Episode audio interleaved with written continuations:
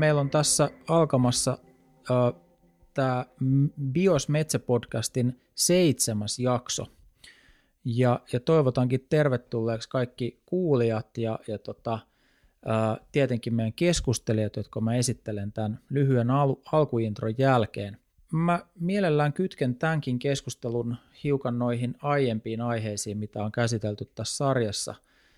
Ää, meillä on ollut jo ihan ensimmäisessä jaksossa EUn uusi metsäpolitiikka, EU-linjaukset, biodiversiteettilinjaus, metsästrategia, yleiset ilmastotavoitteet.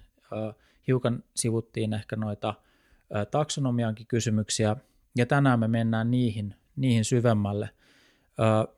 Mutta meidän yleisenä tavoitteena tämän päivän keskustelussa on ymmärtää metsä, ei pelkästään metsätalouden taloutta, vaan koko metsäsektorin taloutta – minkälainen sektori metsätalous on sijoittajan näkökulmasta, miltä suomalainen metsäsektori näyttää tuolta meidän rajojen ulkopuolelta koko EU-perspektiivistä, jos katsotaan Suomen, Suomen toimintaa tai, tai ää, metsäteollisuutta, miltä se näyttää, minkälaisia mahdollisuuksia ja toisaalta riskejä metsäsektoriin ää, kytkeytyy silloin, kun sitä katsotaan sijoituskohteena. Ja meillä on vielä semmoinen hiukan spesifimpi keskustelun aihe, jota on jo edellisessä jaksossa sivuttu siinä loppupuolella, eli se, että pitäisikö metsien hiilen sidontaa hinnoitella. Silloin keskusteltiin myös siitä, että pitäisikö myös monimuotoisuutta hinnoitella, ja sehän on myös tärkeä kysymys, johon voidaan kyllä mennä tänään, mutta ehkä yleisenä tämmöisenä ympäristötaloustieteellisenä kysymyksenä, niin se, se se on kiinnostava ajatus, että kuinka metsien hiilensidonta saadaan osaksi ilmastonmuutoksen vastaista työtä. Ja, ja tota, jos se saadaan ja jos metsien hiilensidonnasta korvataan, ehkä myös monimuotoisuuden vaalimisesta korvataan ää, metsänomistajille jotain, niin kuinka se voisi vaikuttaa tähän metsäsektoriin ja, ja, ja siihen bisnekseen, mitä, mitä metsiin liittyy. Ja tosiaan meillä on tänään ää, erittäin hyvä keskustelijajoukko Meillä on täällä ympäristö- ja luonnonvarataloustieteilijä Jussi Lintunen Etlasta, joka on siis elinkeinoelämän tutkimuslaitos. Ja tosiaan te kaikki keskustelijat saatte itse esitellä vielä itsenne paremmin. Ja tosiaan toisena keskustelijana tutkija Miika Sorja, anteeksi, Korja Sitrasta, ja nimenomaan sieltä ilmastoratkaisut tiimistä.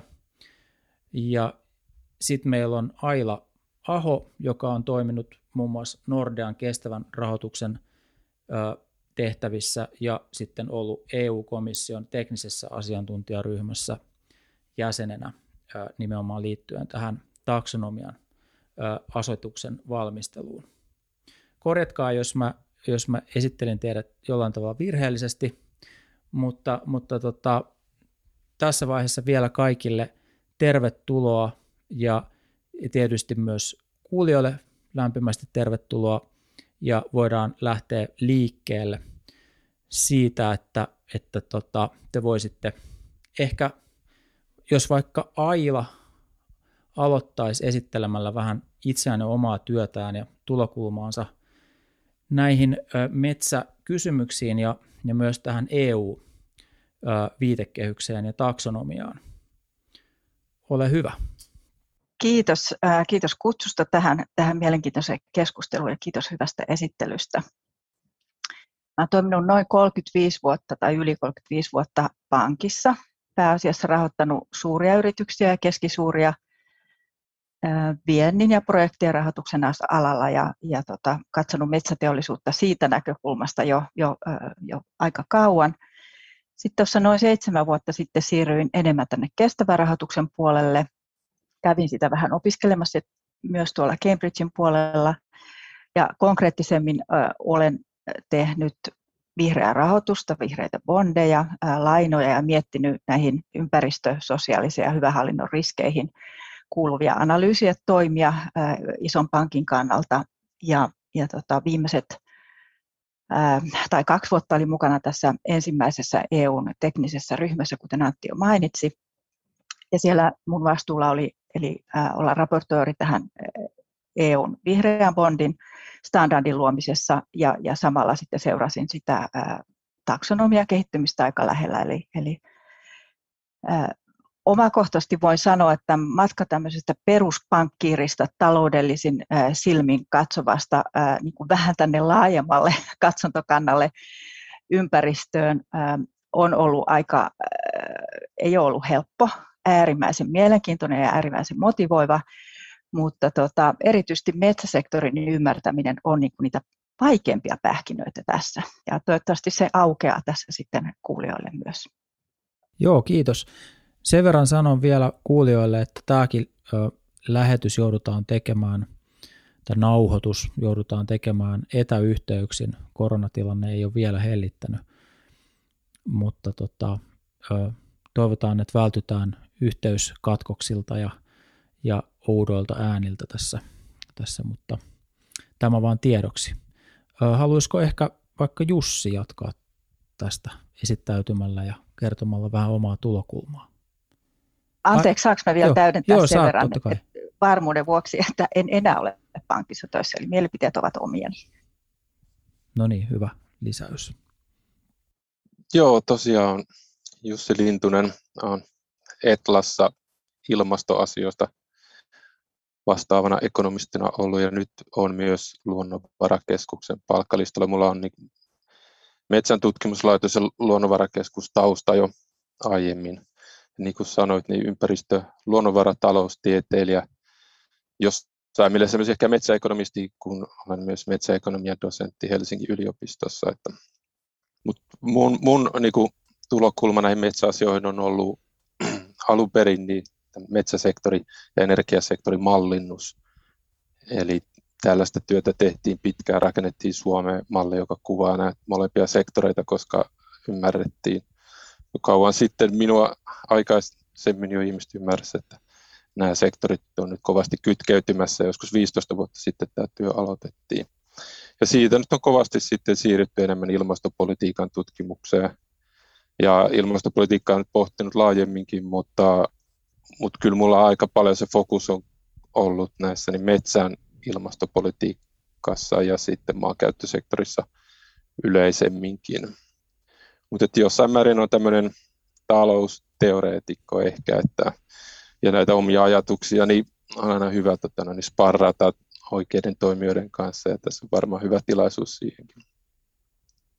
Mutta ei, en mä tämän enempää varmaan esittelyä tarvitse. Kiitos Jussi. Mitäs Miika, kerrotko vähän säkin tulokulmaa ja sitä, mitä sä siellä Sitrassa työstät tällä hetkellä? Kiitos paljon kutsusta tulla mukaan keskustelemaan podcastiin. Ja nimeni on tosiaan Korjan Miika ja olen Sitrassa töissä ilmasto- ja luontoratkaisutiimissä asiantuntijana. Mulla on itselleni tausta rahoitus- ja sijoituspuolelta, eli sieltä on kummalta, kummaltakin puolelta tavallaan, missä niin kuin toisessa tehdään sijoituspäätöksentekoa ja toisessa sitten tota, niin on, on ollut mukana yritysrahoituksen parissa.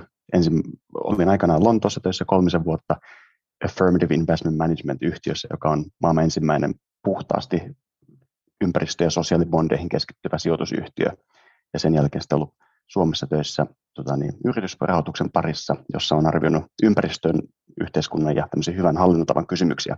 Ja Sitrassa oikeastaan tarkoituksena on ollut keskittyä viime aikoina varsinkin tähän sijoittajien rajapintaan ja miten luontokatoa voitaisiin huomioida osana sijoituspäätöksentekoa. Me on tunnistettu, että, että sijoittajilla ja rahoittajilla on ihan valtava rooli kestävyyskriisin ratkaisemisessa ja siihen sitten yritetään pohtia ja miettiä ratkaisuja. Ja sitten myöskin on ollut mukana tarkastelemassa esimerkiksi tätä Britannian valtiovarainministeriön tilaamaa Daskuptan raporttia, jossa arvioitiin että mikä, mikä rooli luonnon monimuotoisuudella on osana talousjärjestelmää, mutta myöskin sitä, että millä tavalla meidän pitäisi ehkä uudelleen miettiä luonnon taloudellista arvottamista. Meillä on ollut yksi hanke tähänkin liittyen ja innolla odotan keskustelua tänään, että mihin kaikkiin teemoihin sitä ehditäänkin syventyä sitten. Joo, kiitos kaikille. Kuten jo tuli sanottua, niin kyllähän meillä tosi kiinnostava jengi on ja, ja tulee taas uusia näkemyksiä niiden entisten kiinnostavien näkemysten rinnalle tähän metsäkysymykseen, mitä ollaan siis jo käsitelty. Mä pyytäisin teitä kaikki niin kuin, lyhyesti kertoon, että, että osaatte sitten nimetä jotain semmoista niin kuin erityistä kiinnostusta tai inspiraation lähdettä niin kuin metsään liittyvissä kysymyksissä ja, ja ehkä myöskin jotain, jos teillä on, niin jotain huolta liittyen Suomen metsäsektorin tulevaisuuteen. Onko jotain, mikä, mikä on teistä tosi niin kuin kiinnostavaa ja positiivinen asia ja sitten onko jotain niin kuin riskejä tai huolia, mitkä te niin kuin näette ikään kuin ensisijaisena, joihin tulisi kiinnittää huomiota. Kuka haluaa aloittaa? Ehkä mä nimeän, että vaikka mm, Jussi voisi aloittaa tällä kertaa. No, mun niinku keskeinen kiinnostusaihe on ehkä niin kuin tuosta esittelystä kävi ilmi, niin on tämä ilmastopolitiikan kytkeminen metsiin. Että kyllähän meillä niin kuin metsäteollisuus on jo mukana päästökaupassa omalta osaltaan, mutta koska nämä metsiin liittyvät päästöt on, on siellä omalla, omalla päästösektorilla, eli maankäyttö, LULUCF-sektorilla, niin, niin niihin ei nämä politiikat samalla tavalla ulottunut. Ja niitä tässä nyt on monella tapaa niin mietitty, että miten se nyt ensinnäkin teoreettisesti pitäisi mennä semmoisen ohjauksen ja mitä asioita siinä pitäisi ottaa huomioon. Ja tämä, tämä työ nyt on tietenkin maailmallakin laajasti käynnissä ja ehkä sitten tästä herää, en tiedä onko se nyt huoli, mutta se, se mielenkiintoinen kysymys on sitten se, että, että jos nämä oikeasti nyt otetaan käyttöön tämmöisiä ohjauskeinoja, niin kuin nyt näyttäisi, että meillä on, on niin kuin EU-tasolla tulossa maankäyttösektorille ohjausta, joka voisi jopa realisoitua sitten jonkinlaisena päästörajoituksena metsissä tai hinnoittelun, päästöhinnoitteluna, niin, niin, niin mitä siitä sitten seuraa, niin miten meidän, miten meidän metsäteollisuus tähän voi sopeutua kuinka paljon meillä mahtuu metsäteollisuutta Suomeen ja, ja minkälainen se u, uusi maailmanjärjestys silloin on, niin nämä nyt ehkä on semmoinen niin erittäin mielenkiintoinen kysymys, mikä meillä tässä on edessä, että tota, olisi hyvä, että jos me tutkijat pystyttäisiin ensin sanoa jotain, mitä niin kuin mallien mukaan tapahtuu ja sitten katsoa, että miten se pystyttäisiin toteuttamaan niin, että käy onnellisesti kaikille. Tosi isoja kysymyksiä. Mennään niihin kohta sitten syvemmälle. Oliko Aila halukas jatkaa tästä? No voisin jatkaa jo. Tässähän voisi nostaa montakin asiaa, mutta jos nyt nostan ehkä yhden, joka on se, että meillähän on suurin mettä, metsäpeitto suhteellisesti, ei suurimmat metsävarat Euroopassa, mutta suhteellisesti. Eli meillä on valtaisa voimavara, mutta vähän tuntuu, että ei ole ihan osattu päättää tai edes niin kuin miettiä läpi sitä, että onko tämä kilpailuvaltti vai kilpailuhaitta. Että jos tämä keskustelu käydään hyvin paljon niin kuin kotimaisista tuotannon lähtökohdista ja unohdetaan se, että ilmastonmuutos on käynnissä, muutos on välttämätön ja meidän asiakkaat ja meidän isojen metsäyhtiöiden omistajat on enemmistö, aivan, aivan massiivisella enemmistöllä ulkomailla, niin silloin me voidaan, meillä on vääränväriset lasit päässä, kun me keskustellaan, ainakin julkisuudessa. Eli tämmöinen ajattelu, että entä jos noin muut onkin oikeassa, niin mitä sitten? Sitä mä haluaisin enää enemmän. No niin, aika, aika kiinnostavaa edelleen. Ja, ja tota, mitäs Miika tästä tuumii? Onko tämä sinusta inspiroiva tilanne vai onko tämä uhkaava tilanne? Kyllä mun mielestä tässä on ihan mielettömiä ehkä mahdollisuuksien kirjoa myöskin edessä, että millä tavalla sitä luontopääomaa, mikä meillä on tässä maassa vaikka, mielletään se vaikka metsäksi tässä mielessä, niin mitä kaikkea muuta se voi tehdä, kun voidaan tietenkin valmistaa puusta sellua ja, ja käyttää sitä puukuorta, mutta pit, mä näen ehkä sitten sitä kautta, että me ollaan pitkään perustettu meidän metsien arvo sille hinnalle, mitä me saadaan, kun me kaadetaan puuta. Ja se on tietenkin ollut tärkeä, tärkeä niin kuin elinkeinoelämän kysymys todella pitkään, mutta nythän tulee tämmöisiä mielenkiintoisia seuraavia kysymyksiä, että mitä muuta me saadaan metsistä irti. Ja varmasti tämmöinen kuin hiilinielu on yksi esimerkki, sille voi syntyä todella merkittävätkin markkinat tulevaisuudessa. Siinä on paljon innovaatiota kehitteillä tämän parissa. Mutta myöskin ehkä semmoinen, mitä me ollaan Sitrassa myöskin pohdittu paljon, on, että mitä kaikkea muuta me pystyttäisiin arvottamaan ja jopa hinnoittelemaan, mitä kaikkea se metsä tuottaa meille. Metsähän tuottaa meille ihan läjäpäin kaikkia muita palveluita, tai luonto yleensäkin. Puhdistaa vettä, puhdistaa ilmaa, tarjoaa paikan, missä rauhoittua, työn kuormituksesta, kaikkia tämmöisiä elintärkeitä arvoja, niin pystyttäisikö me joku päivä todellakin arvottamaan, mutta ehkä jopa löytämään hinta sille, jotta sitä otettaisiin paremmin huomioon, niin jätän ehkä tälle tasolle nyt tämän pohdiskelun, mutta tämmöinen teema kiinnostaa itseä tosi paljon. No joo, toi, toi menee tosi hyvin ää, niin kuin linjassa sen kanssa, mitä tässä koko podcast-sarjassa on pohdittu tähän mennessä ja, ja tota, ää, tosi, tosi hienoa päästä syventämään tätä ajatusta. Ää, mä pyytäisin ehkä seuraavaksi Jussia kertomaan hiukan tuosta niin Etlan työstä, miksei myös Luken työstä liittyen niin metsäsektorin tämmöisen suhdanneanalyysiin tai, tai metsäsektorin muihin analyyseihin. Ja erityisesti ehkä liittyen, kun mä luin, luin siis itse tuossa viime vuoden lopulla ton, ton tota, näkymiä vuoteen 2025, metsäsektorin näkymiä, niin tota, siinä oli aika voimakkaalla painoarvolla nämä hiilinielut nostettu mukaan ja, ja se oli musta tosi kiinnostavaa. Haluaisitko kertoa vähän, että miten, miten te näette Etlassa ää, niin kuin tämän metsäsektorin ja hiilinielujen yhteyden vaikka tämän raportin puitteissa? No joo, metsäteollisuus on, on tietenkin iso toimiala Suomessa ja kun Etla on ennus, tekee näitä taloudellisia ennusteita ja suhdanne seurantaa, niin Etla on siitä harvinainen, että siellä se tehdään niin toimialatasolla nämä ennusteet ja keskeisenä teollisuustoimialana Suomessa metsäteollisuus on yksi, yksi näistä seurattavista toimialoista, että siinä on pitkät perinteet ja on ihmisiä, jotka oikeasti seuraa tarkkaan tätä kehitystä maailmalla, että mihin suuntaan metsäteollisuus menee. Ja tota noin, niin osittain siihen liittyen, niin meillä on tämmöinen metsämiesten säätiön rahoittama hanke, jossa, jossa katsotaan metsä, Suomen metsäalan, niin metsäala hyvin laajasti ymmärrettynä, niin metsäalan kehitysnäkymiä Suomessa vuoteen 2040 asti. Ja tässä niin kuin yhtenä välivaiheena oli myös tämä tehdä tarkastelu vuoteen 2025 asti, jossa sitten hyödynnettiin tätä Etlannin toimiala osaamista ja sitä, sitä suhdanneennusteen laadintaa.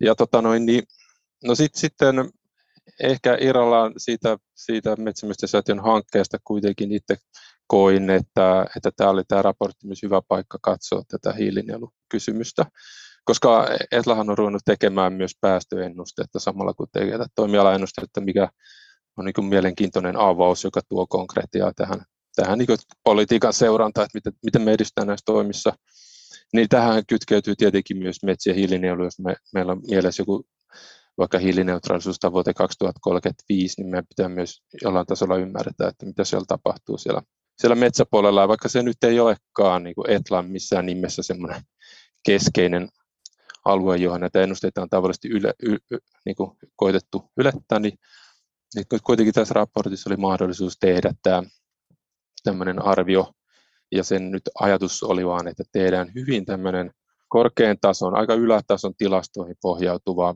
regressioanalyysi siitä, että miten meidän hiilinielut kehittyy, kun selittäjänä on, on hakkuut, joka on kuitenkin se keskeinen lyhyen aikavälin välin selittäjä sille, että miten Suomen hiilinielut kehittyy metsillä, metsämaalla.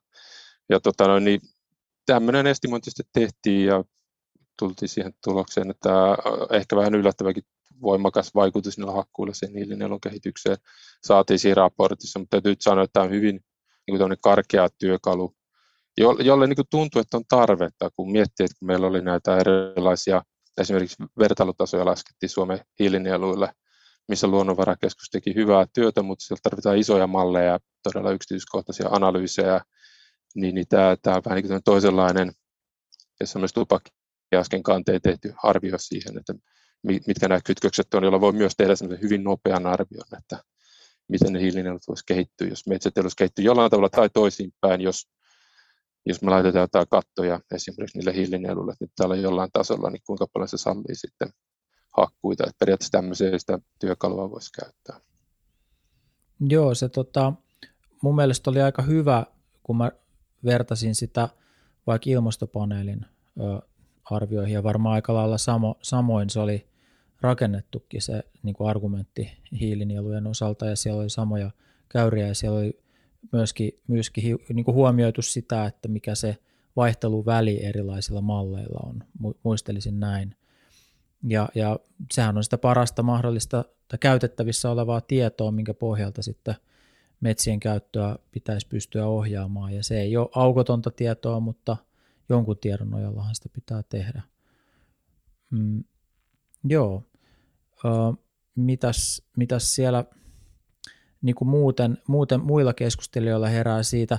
Sen verran vielä nostan tässä kohtaa esiin, että nythän on just ensimmäisessä jaksossakin käsiteltiin sitä, että ö, näyttäisi siltä, että metsien ö, vuosikasvu on hiukan pienentynyt ö, ja, ja tota, sillä on taas aika isot vaikutukset siihen hiilinielun kokoon. Ja, ja näyttäisi siis siltä, että, että nykyiset hakkuumäärät niin, niin ö, kyllä heikentää Suomen hiilinielutasoa tai alentaa sitä. Mit, mitäs, mitäs te ajattelette tästä tilanteesta? Onko Miikalla tähän jotain ajatuksia? Mitä te Sitralla olette miettinyt, kun, kun kuulitte näistä metsän, metsän kasvu, kasvu tai VMI-tiedoista, jotka, jotka osoitti, että metsien kasvu on heikentynyt? Kyllähän silleen isossa kuvassa pitää just sitä miettiä siitä näkökulmasta, että miten me tuotetaan puuta sillä tavalla, että kokonaisvaikutus olisi nettonielu. Että ilmastotavoitteita ei ole, ei ole järkevää asettaa lyhyellä aikavälillä yksittäisille metsille, puille tai puunosille, mutta kansallisella tasolla sitä on, on tosi tärkeää tarkastella, jotta meillä säilyy, säilyy nettonielu. Ja tämä tarkoittaa myöskin sitä, että, että sopeutetaan sitä hakkuukertymää puun kasvun suhteen ja, ja käytetään eri kohteille soveltuvia hakkuu, hakkuumenetelmiä. Että kyllä me siitä näkökulmasta ollaan ehkä Sitrassa sitä kaikkein olennaisimmin tarkasteltu. No, kiitos. Tämä on vähän aikaa. Mä äh, koitin taas valita, mitä, mihin, mihin suuntaan lähteä. Tota, muutama ajatus tulee mieleen. Ehkä yksi on tämä, rahoittajan kannaltahan on tärkeää ymmärtää yksittäisen rahoituskohteen, olisi nyt vaikka metsäteollisuuden yritys, niin vaikutus tähän ja rooli tässä. Ja nämä mittauksethan tehdään niin kuin maan kokonaistasolla, joka ei oikeastaan, niin kuin, se on lainsäädännöllinen pakko ja, ja tapa, jolla olemme tottuneet tätä ajattelemaan, mutta rahoittaja haluaa tietää, miten tämä nimenomainen yritys vaikuttaa tähän kokonaisuuteen ja arvoketjuun minkälainen tuotemiksi silloin, minkälaiset päästöt silloin, mitä tulee omista metsistä tai mitä tulee rajojen ulkopuolelta metsistä tai luonnonmetsistä tai luonnon kaltaisista metsistä, mikä se oikea termi nyt olikaan, ja tota, vai, vai tota plantaaseilta. Ja siinähän meillä on valtaisa kirjo, ja tämän tyyppisiä asioita sijoittajien on pakko ymmärtää. Ja silloin tulee mieleen, että, että tota, e, sitten taas jos ihan niin kuin tämmöisenä yksinkertaisena kotipuutarhurina ja toisaalta ekonomin koulutuksen saaneena, niin kyllä aika nopeasti ajattelee, että no jos sitä metsää kovasti hakkaa, niin pakkohan sen on jossain vaiheessa nieluissa näkyy. Että eihän siinä nyt niin hirveä Einstein tarvi olla. Varsinkin kun muistetaan, että joku osa tästä hyvin nopeasta kasvusta, mikä nyt viime vuosikymmenenä on ollut, on tullut siitä, että ilmasto on lämmennyt. Että, että, tota, että näihin numeroihin pikkasen mietin myös, tota, että me hyvin tarkkaan halutaan mallintaa, että näin on ja vaikutus on sitä ja tota, ja se totta kai tarvitaan niin kuin siihen tieteeseen. Mutta kyllä joskus voi ihan niin kuin helikopterinäkökulmastakin niin kuin ajatella, että okei, maata on rajallinen määrä, ihmisiä on kahdeksan miljardia, me halutaan siitä ruokaa, me halutaan teollisuudelle tilaa, me halutaan asuntoja, me halutaan liikennettä, me halutaan sitä sun tätä. Sitten me halutaan myös hiilinieluja ja tarvitaan niitä ja me halutaan puun puulle raaka-aineena monia eri käyttöjä. Mihin kaikkeen se rajallinen resurssi, siis aivan kiistatta rajallinen resurssi, oikeasti voi riittää?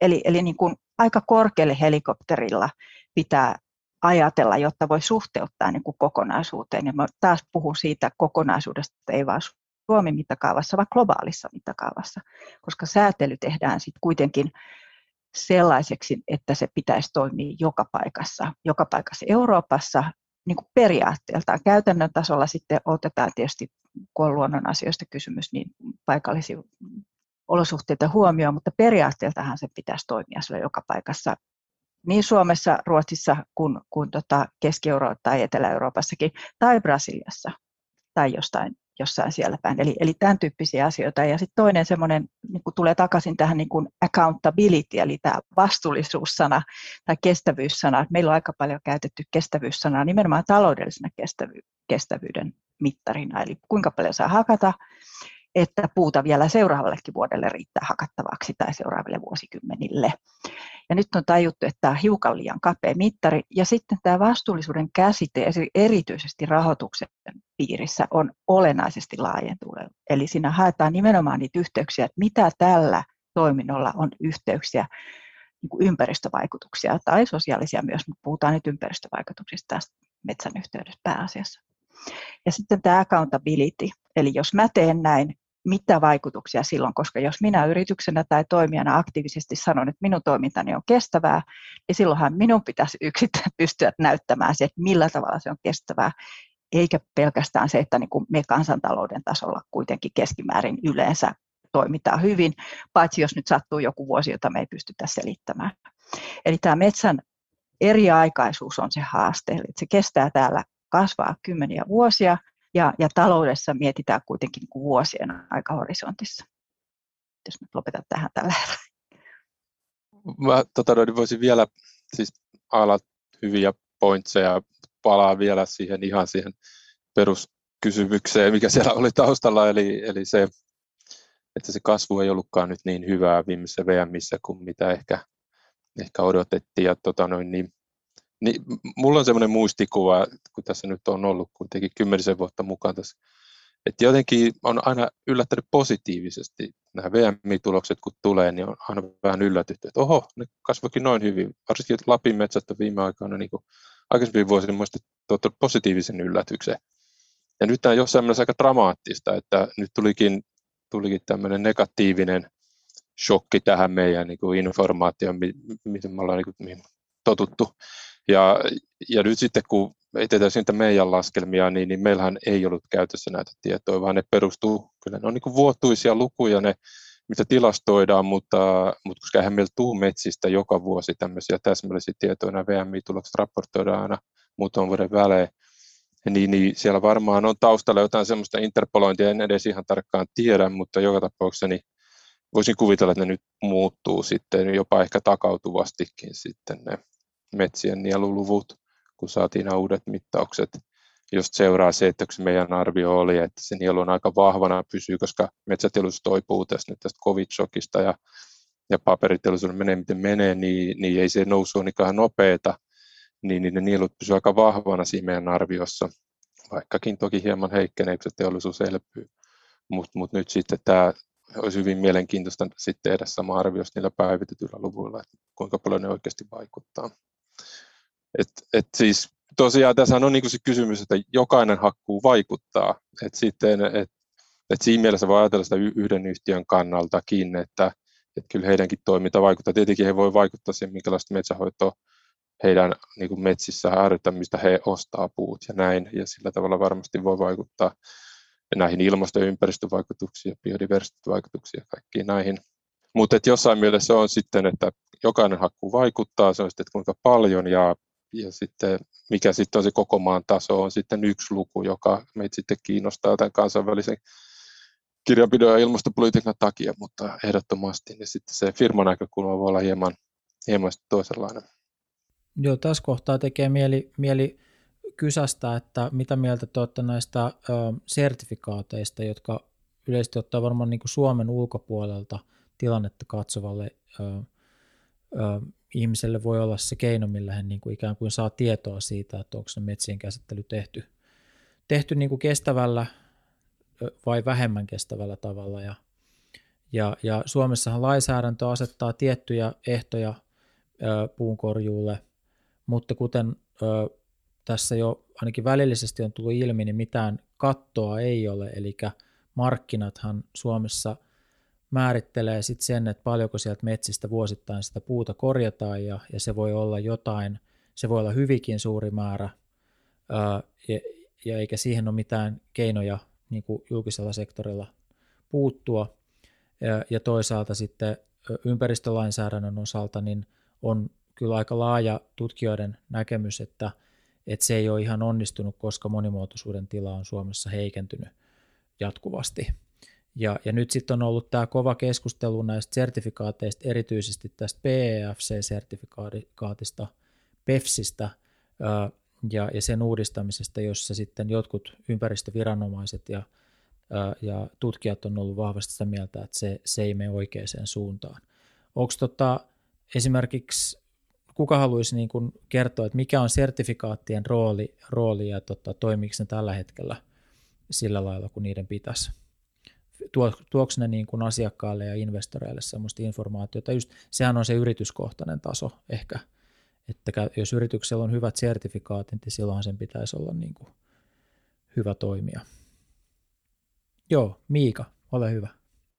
Joo, kiitos. Tosi kiinnostava kysymys ja kyllähän sertifioinnit monessa mielessä, ja siis niin kuin, tässä, tässä on tästä metsäsertifioinnit, niin aina ne lisää informaation määrää. Sehän on se peruslogiikka siinä kuitenkin isossa kuvassa, että saadaan tietoa, koska ei ole, ei ole, sijoittajilla ei ole aikaa lähteä joka metsäplantaiselle katsomaan, että mikä se monimuotoisuuden tila siellä on tai miten tiettyjä kriteerejä noudatetaan, jolloin se on, joka on aika äh, se ei ole niin kuin, sitä ei pysty oikein olettamaan sijoittajilta, jolloin kaiken näköiset standardit, sertifioinnit, muut kategorisoinnit on kaikki isossa kuvassa hirveän hyödyllisiä, koska ne, niin kuin mainitsin, lisää, sijo, lisää sen informaation määrää ää, systeemissä. Se, että miten, niin kuin, miten yksittäiset sertifioinnit, ää, miten ne ottaa huomioon kestävyyskriteerejä, niin se on tietenkin todella pitkä keskustelu, ja näitähän ollaan Suomessa ää, ja maailmalla kehitytty tosi pitkään, on sitten PEFKistä kyse tai FSC-sertifioinnista kyse, mutta isossa kuvassa mä oon aika ää, positiivisesti suhtaudun sertifiointeihin siis isossa kuvassa, mutta myöskin pitää muistaa se, että sitten sijoittajataloissa vaikka, niin siellä on tosi paljon analyytikkoja, jotka tarkastelee kaikkia sijoituskohteita. Ja ne ihmiset katsoo tietenkin näitä sertifiointeja, ihmiset katsoo kategorisointeja, on sitten kyse taksonomiasta tai ää, metsäsertifioinnista, mutta sen lisäksi aina tehdään oma analyysi sen päälle. Tosi harvoin luotetaan mihinkään ää, pelkkään informaatioon, mitä yksi sertifiointi tuo esiin. Eli esimerkiksi vaikka, mä voisin esimerkiksi antaa vaikka luottoluokituksen, jossa yritys tai, tai arvopaperi, kuten vaikka joukkovelkakirjalaina, voi saada luottoluokituksen, joka on sitten vaikka 3B. Sanotaan vaikka näin, että Moody's tai S&P antaa 3B-arvosanan luottoluokituksesta, niin eihän se silti tarkoita, etteikö sijoittaja silti tekisi omaa analyysiä sen päälle. Eli aina tehdään, lisäinformaatio on aina hyvä juttu, mutta sen lisäksi tehdään aina joka tapauksessa se oma analyysi sen päälle. Eli summa summarum näkisin, että ne on, sertifioinnit on hyvä asia, kunhan ne on, kriteerit on tietenkin tiukkoja, mutta aina sen lisäksi kuitenkin tehdään se oma analyysi, eli siitä ei tarvitse huolehtia myöskään. Kiitos. Onko tota, Mä uh, joo, Jussi, jos, ole hyvä.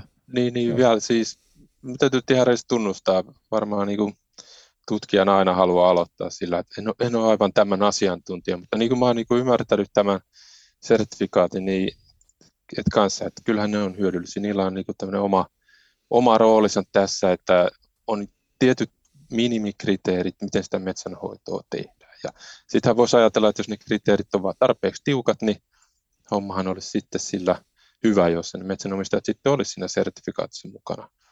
Ja hyvinhän meillä ollaan Suomessa esimerkiksi ja laajemminkin, kun katsot niin kuin mitä tahansa metsäteollisuustuotetta, niin yllättävän hyvin ne on sertifioitu se paperi, mikä siellä niin kuin on taustalla, joka herättää jopa vähän sitä epäilyä, että onko nämä kriteerit ihan tarpeeksi tiukat, koska tätä FSC-paperia tuntuu olevan niin kuin jaossa niin paljon, että silloin meillä pitäisi luulisi maailmalla olevan kaikki asiat aika hyvin sitten, jos tämä sertifikaatti on, kun ottaa huomioon näitä biodiversiteettikysymyksiä, niin kuin ymmärtääkseni esimerkiksi FSC ottaa. Enemmän niissä ei ole sitä ilmasto, ilmastonäkökulmaa, vaan niissä on just nämä monimuotoisuuskysymykset.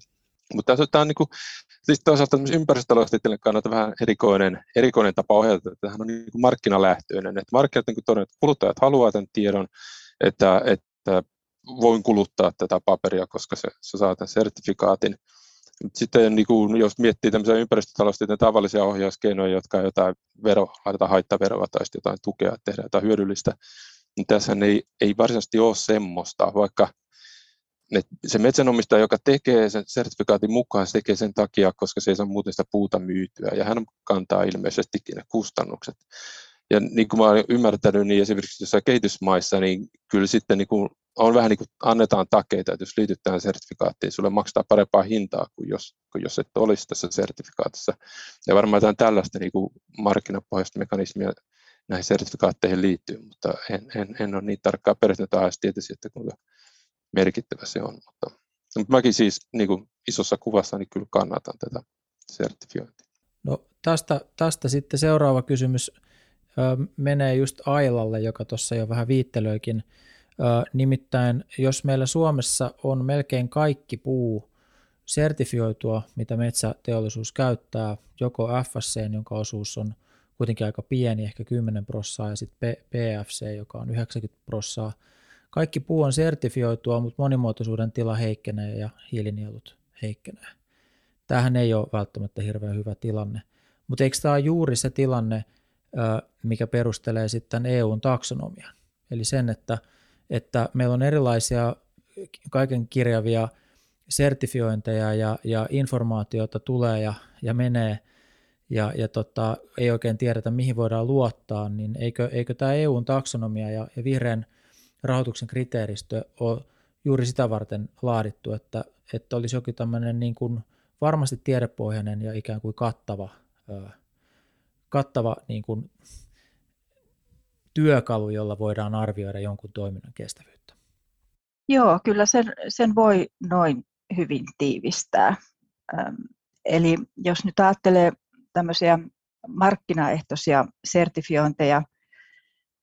Niiden hyvä puoli esimerkiksi rahoittajan kannalta on se, että niillä on olemassa oleva sertifioijaverkosto. Eli, eli on, on ihmisiä, jotka kävelee siellä metsässä tai ainakin, ainakin jotakin tekee ehkä tietokoneen ääressä silloin, kun tehdään tämmöisiä isompia ryhmäsertifiointeja, jotka ilmeisesti on aika tavallisia, erityisesti Pohjoismaissa. Eli, eli olen kuullut väitettävän, että ei maanomistaja välttämättä edes tiedä, että hänen maansa on jonkun sertifioinnin alla. Eli se on yksi asia, eli silloin voidaan todentaa, että on ainakin joku mekanismi, jolla voidaan niin kuin katsoa, että mitä tehdään, koska rahoittaja, niin kuin, niin kuin Miika jo sanoi, niin ei, ei, ei sen tehtävä eikä, eikä resurssit ikinä riitä, riitä niin kuin poliisiksi ryhtymään, eikä, eikä tota, tilintarkastajaksi siltä osin. Toinen, ähm, toinen tärkeä syy tähän taksonomiaan on siis, siis paitsi, että siinä on ähm, harmonisoidut kriteerit, niin myös tämmöiset markkinaehtoiset kriteerit tai sertifioinnit ei voi olla lainsäädännön pohja. Eli taksonomiahan on osa lainsäädäntöä ja silloin sitä voidaan käyttää esimerkiksi viranomaisten näiden standardien pohjana tai mahdollisesti myöhemmin insentiivien pohjana tai minä muuna, mutta että on niin semmoinen lainsäädännön periaate, että ei voi luoda semmoista systeemiä, jossa sitten kuitenkin sen pohjalla olevan, olevat kriteeristö ei ole sen lainsäätäjän käsissä. Ja se on niin kuin tämmöinen tekninen asia siellä taustalla, jonka vuoksi esimerkiksi taksonomiassakin on kirjoitettu hyvin tarkkaan auki se, että mitkä ne kriteerit on koska ei voi sanoa, jo, on jotain kriteereitä vähän toimialasta riippuen, josta voisi sanoa, että tässä kohti esimerkiksi voidaan viitata FSC. Mutta kun FSC voidaan muuttaa sitten eri tavoilla eri toimijoiden tahosta, niin se on aika vaikea ylläpitää sellaista. Eli silloin on lähdetty siihen, että luodaan ne kriteerit, jotka on aika tarkkaan määritelty. Toinen aika tärkeä asia tässä taksonomiassa on se, että siellä on, ja se oikeastaan on hyvin iso ero kaikki näihin markkinapohjaisiin arviointimenetelmiin, ei pelkästään sertifiointeihin, mutta on kaiken maailman muita näitä ESG-analyysejä, joita, joita tehdään markkinaehtoisesti. Eli taksonomiassa määritellään se tavoite. Eli nyt meillä on ympäristötaksonomia, siellä on kuusi tavoitetta. On nämä ilmastonmuutoksen hallinta tai hillintä paremminkin, ilmastonmuutokseen sopeutuminen, on vesivarat, siirtyminen kiertotalouteen, saastumisen ehkäiseminen ja sitten on tämä monimuotoisuuden edistäminen. Eli joku toimi ja sen toimen niin kuin riittävyyden kalibrointi tehdään johonkin tiettyyn tavoitteeseen nähden, ja siitä syntyy se tiedepohjaisuus. Sä voit oikeasti niin kuin verifioida se jollain tavalla, että se ei ole otettu ihan ilmasta nyt vaan päätetty, että tähän lasketaan tota ja tähän tota. Että esimerkiksi ilmastonmuutoksen hillintä, se kalibrointiviiva on Pariisin sopimus, maks kaksi astetta, no puolitoista toivotaan, mutta meni jo. Niin tota, se tekee sitä erittäin ää, vahvasti erilaisen. Toki myös paljon yksityiskohtaisemman ja teknisesti haastavamman. Mutta harmonisointi, samat kriteerit kaikille, ilmaiseksi saatavissa, tiedepohjainen elävä, sitä voidaan päivittää ja käyttää lainsäädännön pohjana muuallakin. Kyllä. B. I. O. S. No niin, mihin me tarvitaan sitten vaikkapa näitä sertifiointeja tai kansallista ö, omaa niin kuin linjanvetoa, jos EUsta kuitenkin tulee aika selkeät kriteeristöt, minkä mukaan pitäisi toimia, ja sieltä tulee myös, ö, tässä tulee esimerkiksi biodiversiteettiasetus, joka tulee olemaan Suomelle ilmeisesti aika haastava. Eli jos metsänomistaja nyt ö, toimii PEFS-sertifioinnin ö, puitteissa, niin hänellähän tulee ilmeisesti aika paljon lisävelvoitteita sitten kuitenkin tämän biodiversiteettiasetuksen ja, ja ilmastotavoitteidenkin kautta lähitulevaisuudessa, niin onko nämä niin kuin vähän ristiriitaisia? Tuntuuko siltä, että Suomessa tehdään jotain, joka ei oikein istu tähän niin kuin EU, EU-maailmaan? Haluuko kukaan tästä jatkaa? No, ja, ja, mä voin sen verran Joo, sanoa, aina, että... Ole hyvä vaan. Ja Jussi sen jälkeen. Että tota, maailma ei nyt tule tältä osin ihan heti valmiiksi. Eli taksonomiahan on vasta luotu ja kriteerit julkistettu ja se mittaa vain sellaista toimintaa, joka on merkittävästi positiivinen. Eli näiden eh, muiden sertifiointien rima voi olla jossain asioissa alempana, jossain muissa asioissa ei voi olla mukana sellaisia, mitä taksonomiassa ei ole. Eli se on hyvä täydentävä työkalu, varsinkin kun ei ole kuitenkin käytännössä hirveästi mitään muuta vielä. Ja kuten sanoin, niin se on ehkä ainoa, jolta se voi tehdä jonkinnäköistä todentamista. Ja se taksonomian mukaisuushan nyt tulee yrityksille, niin kuin rahoitussektorillekin pakolliseksi arvioida, että, tai tutkia, että mikä osa esimerkiksi taseista tai yrityksen kohdalla liikevaihdosta ja investoinnista on taksonomian mukaisia. Mutta tällä hetkellä arvioidaan, että se prosenttiosuus noin niin kuin taloudesta keskimäärin on alle 10, 0 50. Se on todella alhainen prosentti. Eli se ei kerta kaikkiaan riitä sijoittajalle työkaluksi myöskään, että tarvitaan jotain vähän lisää muita erottavia tekijöitä. Toivon mukaan nämä ajan myötä menee vähän lähemmäs toisiaan, mutta ne ei ehkä mittaa aina myöskään samaa asiaa. Et sijoittaja, niin kuin Miika jo sanoi, niin sijoittaja voi katsoa useampaa työkalua. Miten te näette, että tilanne kehittyy sitten vaikka viiden vuoden aikajänteellä? Jussi, voit toki jatkaa tuosta edellisestä aiheesta jo vielä.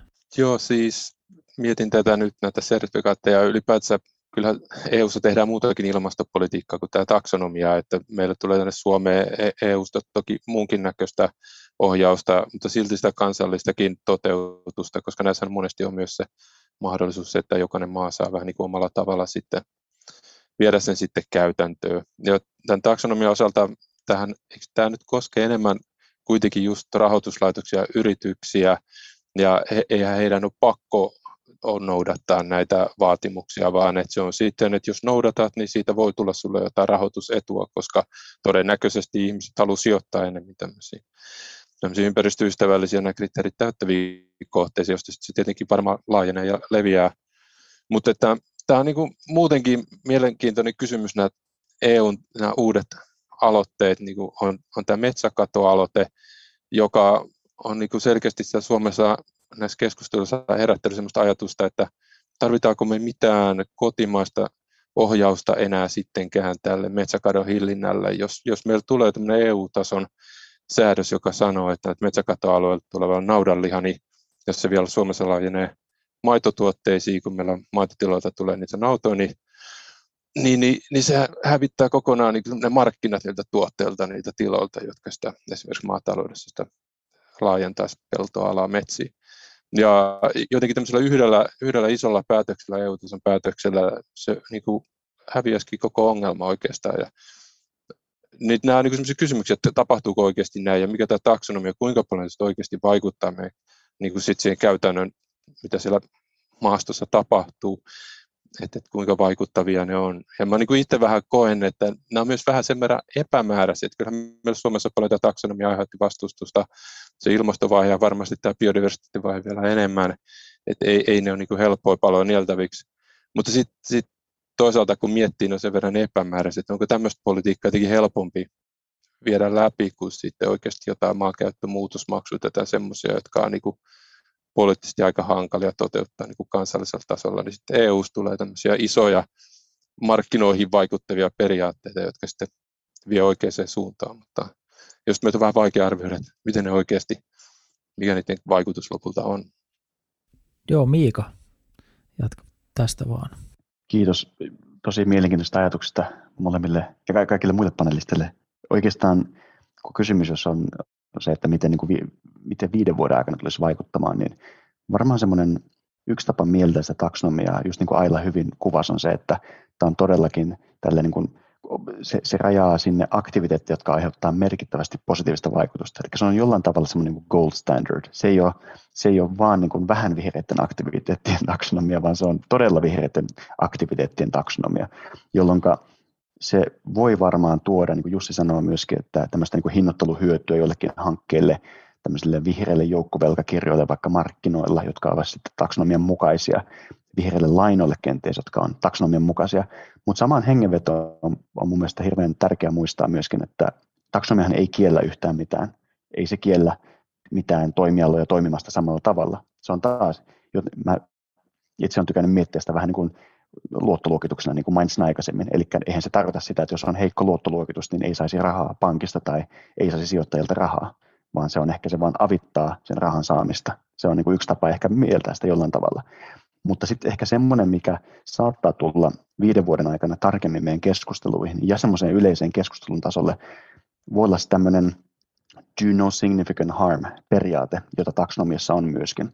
Käytännössä se tarkoittaa sitä, niin kuin Aila hienosti kuvastossa nämä kuusi taksonomian peruspilaria, mihin, niin kuin, missä voi, mihin näitä vihreitä aktiviteetteja voidaan kategorisoida, niin jotta aktiviteetti on taksonomian mukainen, niin pitää aiheuttaa positiivista vaikutusta yhdessä taksonomian alueella, alueessa, eikä negatiivista vaikutusta missään muussa taksonomian alueessa. Ja sitten siinä on myöskin tämmöisiä muita sosiaalisia kriteerejä mukana. Niin tämähän tarkoittaa sitä, että jos halutaan tehdä ilmastokestävä projekti tai hanke, niin se ei voi tulevaisuudessa aiheuttaa merkittävästi hallaa jossain muussa taksonomian osa-alueessa, kuten vaikka näissä ekosysteemeissä tai sitten vesi, veden käyttöön tai muihin, niin tähän vaikuttaa niin kuin tietenkin tälleen isossa kuvassa tosi niin kuin hyvältä idealta ja muulta, mutta, mutta sit siinä varmaan, että miten se oikeasti ratkotaan, niin siitä tulee varmaan todella kiinnostavia kysymyksiä. Ja itse on, mun mielestä tämä on, Sitrassa me myöskin mietitään kaikkea kokonaiskestävyyden kautta. Meidän pitää ratkoa luontokatoa ja ilmastonmuutosta yhdessä. Niitä ei voi ratkoa erillään. Niin siinä mielessä tämä on varmasti hyvä suunta, mutta kun kysymys, kysyt juuri, että miten viiden vuoden aikana näitä lähdetään pohtimaan, niin tämä on varmaan yksi teema, mitä me aletaan miettimään vielä tarkemmin. Joo, edellisessä lähetyksessä meillä nousi esiin se, että, että biodiversiteetti tavoitteet EUn osalta vaatisi jäsenmailta tämmöistä merkittävää edistymistä vuonna 2023 pitäisi pystyä raportoimaan sellaisesta. Ja, ja mitenköhän tämä Suomessa sitten tehdään, niin voi olla, voi olla haastavaa. Ja, ja tota, silloin, silloin sitten puhuttiin just ympäristötaloustieteen näkökulmasta, että – monimuotoisuuden tilan parantaminen vaatii tietysti niin kuin taloudellisia resursseja tai, tai sitä, että merkittäviä alueita suojellaan ja sillä on hintansa ja sille pitäisi sitten löytää, jos, jos kuitenkin se puhutaan miljardeista euroista, niin pitää löytyä jonkinlainen maksaja ja sitten pitäisi löytyä jonkinlaiset ehkä markkinat, jos ei ajatella, että sitä vaan tuosta verovaroista otetaan. Ja, ja, ja se on siis tosiaan ensi vuonna pitäisi olla jo niin kuin kirjattavia saavutuksia tässä asiassa, niin aika nopeasti tuntuu asiat etenevän. Miten te näette, että, että millä keinoilla me päästään niin kuin eteenpäin semmoisella nopeudella, mitä nyt tunnutaan vaativan vähän joka suunnalta? Kuka haluaa ottaa kopin? Aila siellä. Jos mä jatkan nopeasti, en ehkä ihan suoraan tuohon kysymykseen, mutta kuitenkin osittain siihen edelliseen myös. Eli, eli tota, on juuri näin, että taksonomiahan on rahoituksen työkalu. Ja se pakottaa taloudelliset toimijat läpinäkyvyyteen. Jos mä väitän esimerkiksi, että mun rahasto on kestävä, niin mun pitää sanoa, että no, se on ihan erillinen disclosure-laki, mutta se perustuu tähän taksonomiaan myös. Että millä tavalla se on kestävä ja mikä se kestävyystavoite on. Onko se tavoite ensisijainen vai onko siinä kenties se on vain yksi tavoite muiden joukossa. Että sieltä tulee hyvin paljon tämmöistä läpinäkyvyyttä lisäävää, joka vähentää tämän kaikkien kammoamaa viherpesumahdollisuutta, mutta mun niin kuin omasta mielestäni melkein suurempi vaikutus on sillä, että se pakottaa rahoituksen toimijat, jotka on kuitenkin aika iso driveri tässä markkinassa, niin käymään läpi, että mitä tämä ympäristö nyt oikein on. Mitä se tarkoittaa metsäsektorilla, mitä se tarkoittaa energiassa, mitä se tarkoittaa rakentamisessa. Ja kun taksonomia on jouduttu niin kuin rajaamaan joku järjellinen määrä niitä indikaattoreita, mitä ne otetaan mukaan. Onhan se tietysti monimutkainen jo nyt, mutta siltikin, niin siitä voi hyvin käydä katsomassa, että okei, ilmastonmuutoksen kannalta rakentamissektorilla nämä ja nämä asiat nyt ainakin pitää ottaa huomioon. Tai metsässä ainakin nämä ja nämä asiat on olennaisia, koska se olennaisuuden määritelmä on hirmu tärkeää tässä niin kuin ympäristö- ja muiden vaikutusten miettimisestä. Eli päästään juuri tästä marginaalivaikutuksista sinne, millä on oikeasti niin kuin vie kohti sitä tavoitetta.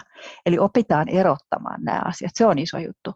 Toinen asia on sitten tulee tuosta, niin kuin sanoitkin tai jo aikaisemminkin sanottiin, että tämä rahoitussektorin säätely, taksonomia on läpinäkyvyysasia, todelliset muutokset tapahtuu sitten niillä sektoreilla, jotka suoraan, eli maankäytön, LULUCF-sektorin ja, ja biodiversiteettilainsäädännön kautta.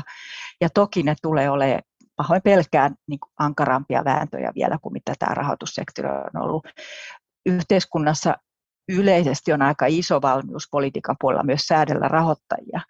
Mutta sitten kun mennään sinne niin kuin omien äänestäjien etujen säätelyyn, niin sitten se vastustus on niin kuin vielä moninkertaista verrattuna tähän, tähän niin kuin mitä, mitä nyt taksonomia on kohdistunut. Se nyt sitten heräsi se, se vastustus sitten eri maiden taholta tässä ihan viime metreillä taksonomiankin kohdalla ja, ja tota, jälki ei ole pelkästään kaunista. Mä voisin tota noin, niin jatkaa tästä siitä kysymyksestä, mitä liittyy siihen, että nopeasti pitäisi saada niitä monimuotoisuus hyötyjä lisää metsistä. Tota noin, niin kuulostaa aika haastavalta tehtävältä. Että jos nyt miettii esimerkiksi tätä metsien ilmastohyöty niin näkökulmaa, josta on, on paljon puhuttu ja meillä on ollut jo pitkään niin maankäyttösektori mukana tässä ilmastopolitiikassa eri tavoin ja tota noin, niin ei kuitenkaan ole niin oikeasti tehty siellä metsissä mitään toimenpiteitä, jotka olisi, olisi tota noin, tai ainakaan meillä ei ole niin mitään selkeää ohjauskeinoa, joka sen metsänomistajan päätökseen vaikuttaisi, että nyt mä teen näin, koska siitä seuraa, mä saan vaikka tuommoisen hyödyn joku ilmastopolitiikan takia. Ja tota noin, niin nyt sitten, koska siinähän on sama ongelma, että että siellä tarvittaisiin rahaa, jos niin oikeasti tuetaan jotain. Se on eri juttu aina, verottaminen on helpompaa, mutta se ei oikein tuolla metsäpuolella riitä, koska metsissä siellä tehdään niin positiivista, ilmaston positiivista asiaa, sidotaan sitä hiiltä, niin, niin me teoria sanoo, että siellä tarvittaisiin ohjauskeinoja, jolla kannustetaan tähän, joka tavallaan nyt tarkoittaa sitä, että annetaan kyllä tuki siihen hiilensidontaan. Ja tota, no mistä se raha saadaan, niin nythän on niin kuin erilaisia kompensaatio niin kuin yritykset haluaa kompensoida omia päästöjä nieluilla esimerkiksi. Ja tota noin, niin, niin sieltä niin on periaatteessa rahaa löydettävissä, jos nämä tehdään niin kuin hyvin nämä järjestelmät. Biodiversiteetin kanssa mä jotenkin koen, että se on niin kuin monella tapaa vaikeampi asia, niin kuin varmasti Miika hyvin tietää, kun on enemmän tätä biodiversiteettiasiaa pohtinut, että se, se sen arvottaminen ja hinnoittelu on tosi vaikeaa. me, en mä sano, että hiilenkään hinnoittelu on helppoa, mutta meillä on markkinat, jos me voidaan sanoa, että toi nyt on käypä hinta tällä hetkellä, että oliko se sitten yhteiskunnallisesti se oikea hinta, se on ihan eri kysymys, mutta meillä on joku euro per tonni. Biodiversiteetti on niin paljon laajempi monimutkainen asia, että ei meillä olisi yksikköä sille, että euro per mitä se olisi sitten. Niin, niin, niin nyt tästä seuraa myös sekin, että, että yrityksien, niin ei niillä varmaan ole sellaista tarvetta kompensoida sitä oman toimintansa biodiversiteettivaikutuksia, koska ei jollain tehtaalla varsinaisesti ole niitä, paitsi teksti joku pieni pläntti raivattu maa tästä tehdasta varten. Mutta ne hiilidioksidipäästöt, niillä tulee savupiipusta joka vuosi. Niin, niin, niin se, siellä ei niinku, ainakaan nyt ihan heti näy tälleen, että siellä olisi mahdollista markkinapohjaiselle rahoitukselle sitten tälle toimille. Saati sitten, että meidän niin poliittinen järjestelmä pystyisi johonkin nopeasti toimenpiteisiin tässä, niin, niin haastavalta näyttää. Joo, Miikalla oli siellä käsi pystyssä. Ole hyvä. Kiitos Toni. Tosi kiinnostavia ajatuksia Jussi ja Toni. Kyllä juurikin näin, että onhan tämä niin kuin vaan konseptuaalisestikin niin paljon monimutkaisempi kysymys, että miten sitä monimuotoisuutta lähdetään taklaamaan, kun ei ole samanlaista mittayksikköä kuin CO2-ekvivalentit vaikka sitten hiilidioksidille, hiilidioksidille ja muille kasvihuonekaasupäästöille. Ja myöskin ilmastonmuutosta voidaan mitata tosi tarkasti ilmakehästä. Et samaan aikaan meillä ei ole sitä ajuria, eikä meillä ole sitä, millä me mitataan kauhean tarkasti monimuotoisen muutoksia. Meillä vähän niin kuin puuttuu kummatkin ja varmaan kummatkin olisi todella hyödyllisiä. Että, ja yksi tapa pohtia sitä on tietenkin se, että voidaanko me mitata näitä luontokadon ajureita yritystasolla esimerkiksi, johon sitten yritykset voisivat nopeammin tarttua. Esimerkiksi näitä viittä kansainvälisen luontopaneelin IPPESin esittelemään ajuria, josta yksi on, yksi on itse asiassa ilmastonmuutos, mutta siellä on myöskin maankäytön muutokset ja saastuminen muun muassa. Mutta halusin tarttua tuohon, että miten taklata monimuotoisuus kysymyksiä markkinaehtoisesti, niin yksi tapahan on miettiä sille, että mehän tavallaan saadaan jo paljon näitä monimuotoisuushyötyjä luonnosta.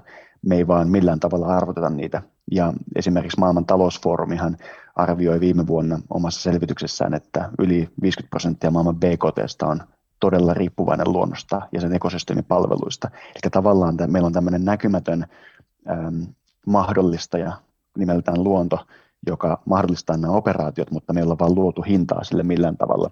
Ja se, sehän näkyy monessa tavalla, että on, on, on sitä puukuoren hintaa esimerkiksi, on vedenpuhdistusta, ilmanpuhdistusta, maisemia, on terveysvaikutuksia ja muita. Niitä on ihan valtava määrä, jos niitä aletaan vaan miettimään. Mutta se, miten rakentaa hinta, niin se on sitten tosi monimutkaista ja siihen ei varmaan ole mitään helppoja vastauksia.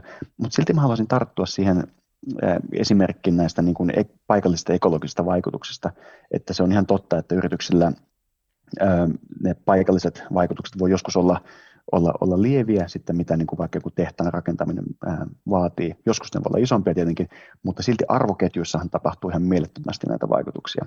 Ja siinä, siitä näkökulmasta niin yritykset voisivat olla kiinnostuneita joku päivä hankkimaan vaikka tämmöisiä tämmöisiä niin kuin nettopositiivisuustavoitteita omassa liiketoiminnassaan, eli että heidän yrityksen, yritystoimintansa ei tuota ää, negatiivista ää, hait, netto, nettohaittaa luonnolle.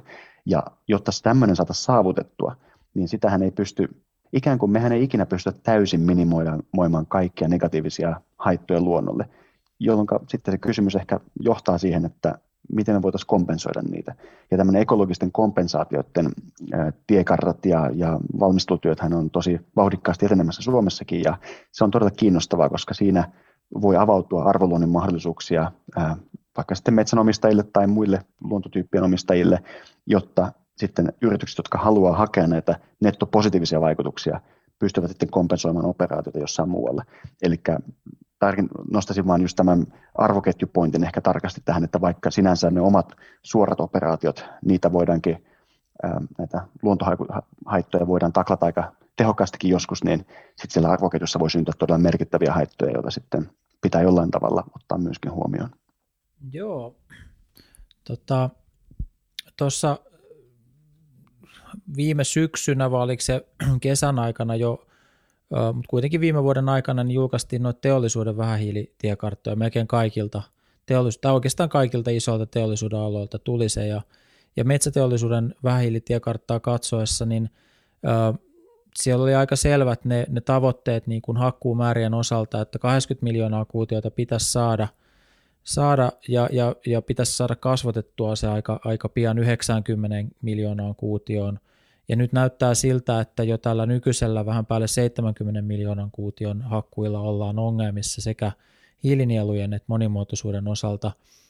Ja, ja siellä oli sitten esitetty tämmöinen ö, keino, jolla, jolla voitaisiin sitä puun, puun saatavuutta parantaa ja hakkuumahdollisuuksia lisätä, joka olisi sitten puun niin kuin nopeampi kasvattaminen ja, ja lannotuksen lisääminen ja niin edespäin.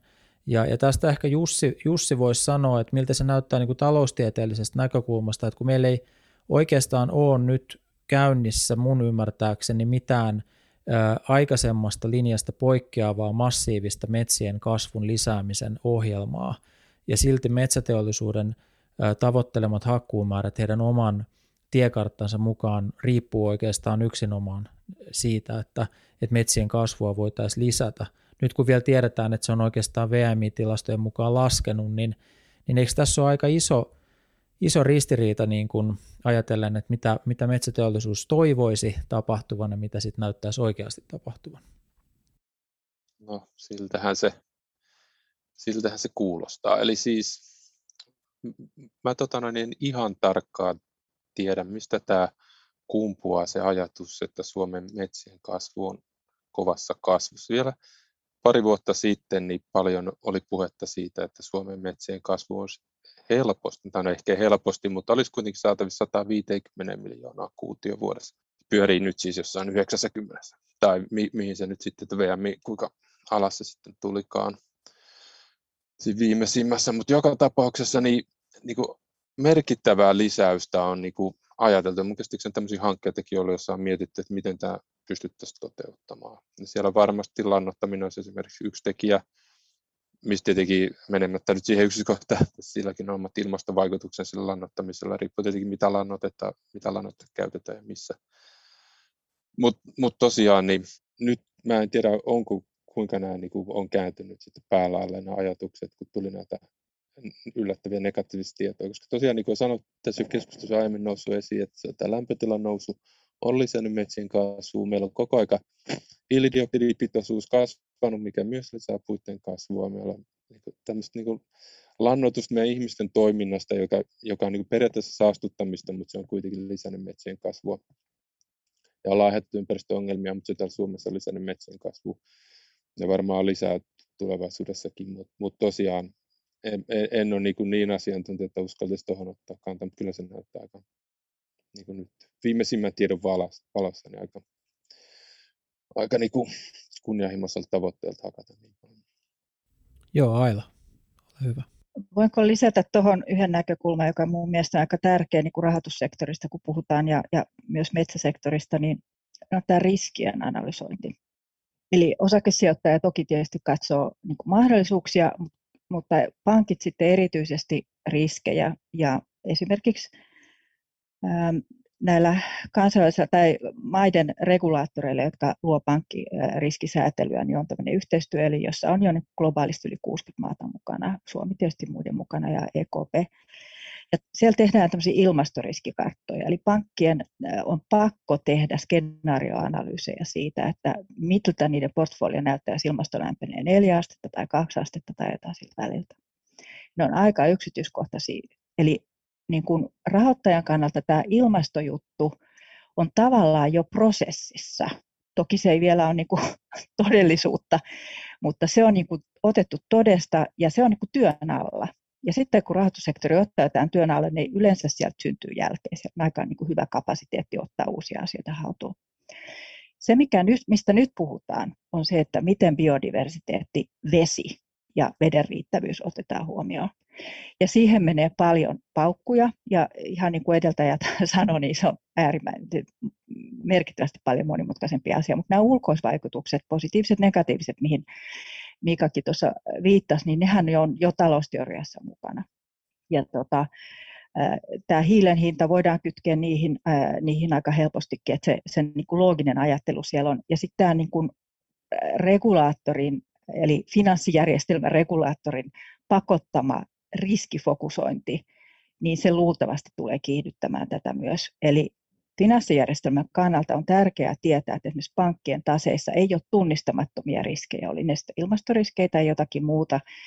Ja sitten samalla kun näitä opitaan ja yritetään oppia tunnistamaan ja mittaamaan ja ehkä hinnoittelemaan, niin sitten aika paljon fokusta menee myös siihen, että mitkä on niiden kytkennät siihen luottoriskiarvioon suoraan että onko se rating nyt sitten BBB, eli tavallaan tähän asti ne on niin arvioitu kahdella eri, että okei, luottoriskiarviointi ja sitten tämä ympäristö erikseen. Nyt on tajuttu, että hei, nämä on niin olennaisia molemmat ja mietitään, mikä on ne niin ristiinkytkennät. Ja tällä puolella tapahtuu niin kuin regulaattoreiden ajamana ja myös heidän omalta puoleltaan niin kuin hirveän paljon tällä hetkellä. Mitä se vaikuttaa viiden vuoden sisällä biodiversiteettiin, niin ehkä ei, ei, nyt, ei nyt vielä maata mullista, mutta kuitenkin se on prosessissa tai tulossa sinne. Et olisin, no edistystä on mahdollista, että tapahtuu. Tapahtuu riittävän nopeasti, niin on toinen juttu. Metsäsektori on kyllä lisännyt tätä. Esimerkiksi viime aikoina on tullut tämmöisiä vihreitä lainoja, jotka ei niin kuin kata kaikkea esimerkiksi taksonomiaa, mutta siellä on otettu kriteeriksi esimerkiksi tämä biodiversiteetin lisääminen. On lisätty puulajeja esimerkiksi metsää ja lisätty ehkä jotain muutakin sinne. Ja sitten on sitouduttu siihen niin, että jos ei sitä tavoitetta saavuteta, niin joudutaan maksaa rahasta muutama basis pointti enemmän. Eli marginaalista, mutta kuitenkin selkeä sen niin osoitus, että hei, olemme hereillä. Pieni positiivinen askel. Joo, hei, vastatkaa vaan tuohon. Mä heitän siihen vielä lisäksi sellaisen kyssärin, että, että eikö toi metsäsektorin niin kuin ri, riskit näytä aika, aika isoilta ajatellen tätä ilmasto- ja monimuotoisuustavoitteiden muokkaamaa toimintaympäristön kehitystä just siellä 5-10 vuoden aikajänteellä, että, että saadaanko raaka-ainetta hankittua tehtaalle ja niin edespäin. Joo, Miika. Joo, kiitos paljon. Tosi niin kuin, todella kiinnostavia ajatuksia, mitä Aila, Aila mainitsit tuossa, ja ihan samaa mieltä kyllä tästä, miten sitä dataa voitaisiin lähteä alkaa taklaamaan. Ja just se, että miten se, mikä se kytkös olisi luottoriskiin. Tämä esimerkki tästä biodiversiteetin hinnoittelusta, meillä on muutama ihan kiinnostava esimerkki, konkreettinen esimerkki, just vaikka UPM tämmöinen biodiversiteettiin sidottu laina, jossa just nimenomaan tämä marginaalilainassa sitten liikkuu sen muutaman korkopisteen suhteessa, että pääseekö se yhtiö näihin yhdessä sovittuihin tavoitteisiin, niin varmaan tämmöinen, tämä suunta on varmasti se, millä sitä rahoittajat ja sijoittajat pystyy kannustamaan yhtiötä tekemään näitä monimuotoisuustoimenpiteitä, koska loppukädessä kuitenkin sijoittajat ja rahoittajat on linkissä siihen yritykseen sillä tavalla, että ne, yrityksen, ne riskit, mitkä sille yritykselle valuu, niin ne valuu epäsuorasti sitten myöskin näille sijoittajille ja rahoittajille. Ja se on hirveän tärkeää muistaa ja tunnistaa. Mutta myöskin mun mielestä tartun vaan tähän, mitä Aila sanoi tästä kytkö, niin kuin datan kytköksestä luottoriskiin, niin itse näen myös kyllä äärimmäisen tärkeänä sen, että, että kaikki tämmöinen monimuotoisuusdata, tai sitten se ajurien data, eli joko me mitataan sitä, ei varmaan me pitää mitata molempia tarkasti, eli monimuotoisen tilan muutoksia, mutta myöskin niitä ajureita sille monimuotoisen tilan muutoksille. Ja just nämä ajurit on niitä, mihin yritykset pystyy nopeasti tarttumaan. Ja siinä olisi nyt ihan älyttömän tärkeää, että me löydettäisiin jotain taloudellista olennaisuutta, tai, tai että me huomioitaisiin taloudellista olennaisuutta mukana siinä. Eli se, että, nämä, että tämä biodiversiteetti ei jäisi semmoiseksi nice to know tasolle, vaan että siinä olisi joku linkki hin, hinnoitteluun vaikka. Se voisi, että jos olisi vaikka joku ajuri, niin logiikkahan voisi olla vaikka se, että jos aiheutat tämmöisiä maankäytön muutoksia tai saastutat täällä, niin siitä tulee tulevaisuudessa regulaatiopainetta ja hintoja, jolloin näitä kannattaa alkaa taklaamaan nyt jo tässä, tällä hetkellä. Logiikkahan on aivan sama kuin ilmastonmuutos, ää, CO2-päästöissä aikaisemmin. Mehän ollaan taloustieteen teoriasta ymmärretty negatiiviset ulkoisvaikutukset jo todella pitkän aikaa. Päästöstä on aina puhuttu, mutta siinä, siinä vaiheessa, kun hiilidioksidipäästöllä ei ollut hintaa, niin ei sitä ehkä niin, sitä tarkasteltu samalla syvyydellä, kun sitä tehdään tänä päivänä, kun hiilidioksidin hinta on aivan erilainen kuin mitä se oli vaikka neljä vuotta sitten. Niin ihan samalla logiikalla nyt näitä ajureita luontokadolle, jos me pystyisimme niitä alkaa tarkastelemaan hyvin tarkasti sillä, sillä syvyydellä, että näillä on joku linkki luottoriskiin ja hinnoittelun tulevaisuudessa, niin yhtiöt menestyvät olemalla ajoissa näiden, näiden huomioimisessa. Ehkä tuommoisia ajatuksia tähän kohtaan. Joo, erittäin hyviä pointteja. Ja nyt kun asia miettii, niin voisin kuvitella, että sieltä jos tämmöisiä niin kuin lannasopimuksia on olemassa, niin siellä varmaan on sitten määritelty myös niitä kriteereitä, että miten sitä biodiversiteettitavoitetta niin mitataan, mikä on tietenkin erittäin tota noin, niin hyödyllistä varmasti niin kuin tietää niin kuin itse kunkin, varsinkin kun tämä biodiversiteettikysymys hän kytkeytyy näihin riskeihin niin kuin myös sitä kautta, että jos äsken unohdin tuosta ehkä mainita, että kun puhuttiin sitä metsien kasvusta, niin meillä on myös ilmastonmuutoksen myötä olettaa, että odotetaan, että myös metsätuhoriskien todennäköisyys varmaankin kasvaa, että myös tästä metsätaloudesta, metsätaloudesta tulee niin kuin enemmän riskialtista kuin mitä se ehkä nyt on tähän mennessä ollut. Me ajateltu, että se on aika turvallinen sijoituskohde se metsä. Ja tota noin, niin tässä voidaan nähdä esimerkiksi biodiversiteetti sekametsät nyt niin kuin yksinkertaisimmassa muodossa biodiversiteetistä yhtenä keinona hillitä näitä, hillitä näitä riskejä metsätalouden puolella. Ja mitä Antti kysyit siitä niin kuin metsäteollisuuden kannalta niitä riskejä nyt, jos tähän, mitä liittyy tähän politiikkaan, olipa se sitten ilmasto tai biodiversiteetti, niin meillä on muutaman, on siitä jo neljä vuotta aikaa, paperiaiheesta, että Suomeen laitettiin metsä, metsiä, niin kuin hiili, metsähiilelle hinta. Eli luotiin kannustimet metsänomistajille sitoa hiiltä metsiin. Tästä hän väkisinkin seuraa se, kun päätehakkuutta lykätään, että se puun tarjonta vähenee erityisesti lyhyellä aikavälillä. Ja Suomessa metsätaloudessa tämä sopeutumisaikaskaalat on aika pitkiä, ettei se, se lyhyt aika väli sitten ehkä ollutkaan kuin parikymmentä vuotta, joka nyt sitten varmaan rahoitusmarkkinoiden näkökulmasta ei ole ikuisuus. Eli, eli kyllähän siellä tämmöisiä riskejä on, jos laajasti lähdettäisiin hiiltä sitomaan metsiin, niin kyllä se väkisin näkyy sen puun saannissa teollisuuden kannalta. Ja tota noin, niin, niin, se on sitten kysymystä, pitääkö se tämmöisenä yhtenä shokkina jotenkin ottaa käyttöön tämmöistä ohjauskeinoita, eikä varmaankaan kannata yhteiskunnallisia hyötyjä, kun mietitään laajemmin. Et kun mietitään biodiversiteettitavoitteita, jos me halutaan suojella lisää, niin täytyykö sen kerralla tapahtua se suojelu vai voidaanko se sitten jotenkin, jotenkin jakaa sielläkin aikaskaalalla. Ja luulisin, että kun katsoo, miten tämän politiikkaprosessit etenee ja tulee markkinaehtoisia järjestelmiä ja kaikenlaista toimia on nyt esimerkiksi tuossa hiilen sidontaan liittyen, niin, niin asioita tapahtuu aika tälle hitaasti, rauhallisesti, vaikka pitäisi ehkä tapahtua vähän nopeammin, niin kuin hyvin tiedetään, mutta kuitenkin ei ne semmoisena rysäyksenä taida olla tulossa sieltä kuitenkaan, mikä on varmaan hyvä asia kuitenkin.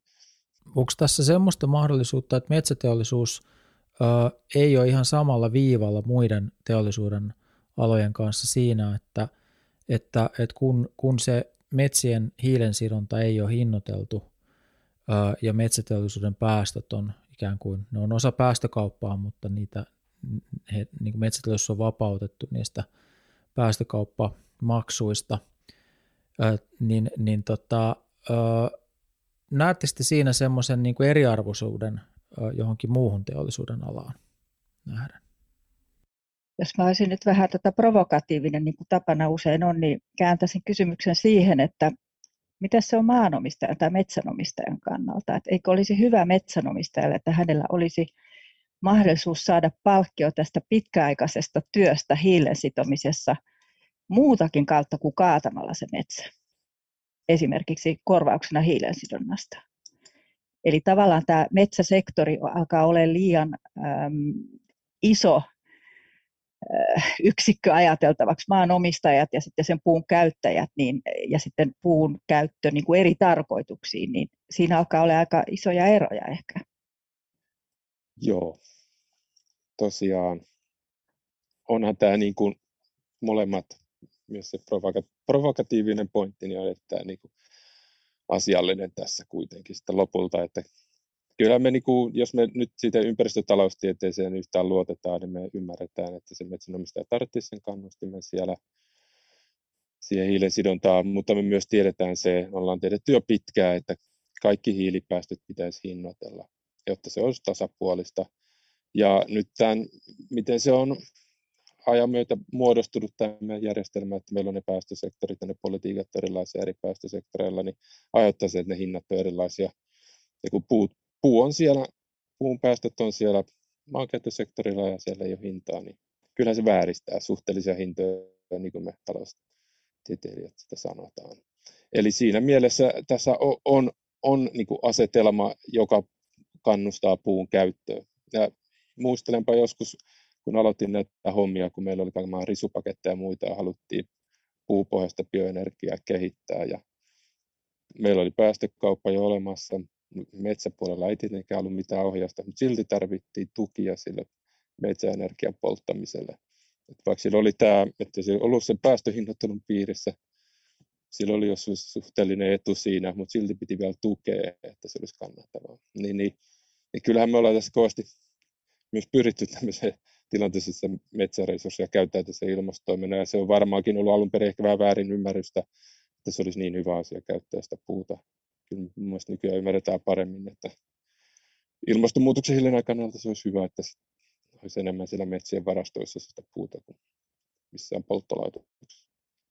Jos, jos toi asia korjattaisiin ja hiili hinnoiteltaisiin myös siellä metsissä ja hiilen sidonta hinnoiteltaisiin ja se vaikuttaisi puun hintaan, niin voisiko Suomi silti olla hyvinvoiva maa ja voisiko meillä olla ihan hyvä teollisu, teollisuustuotantokin jopa metsäteollisuudessa vai, vai onko nämä asioita, jotka uhkaa jotenkin meidän, meidän niin kuin, ö, yhteiskuntaa?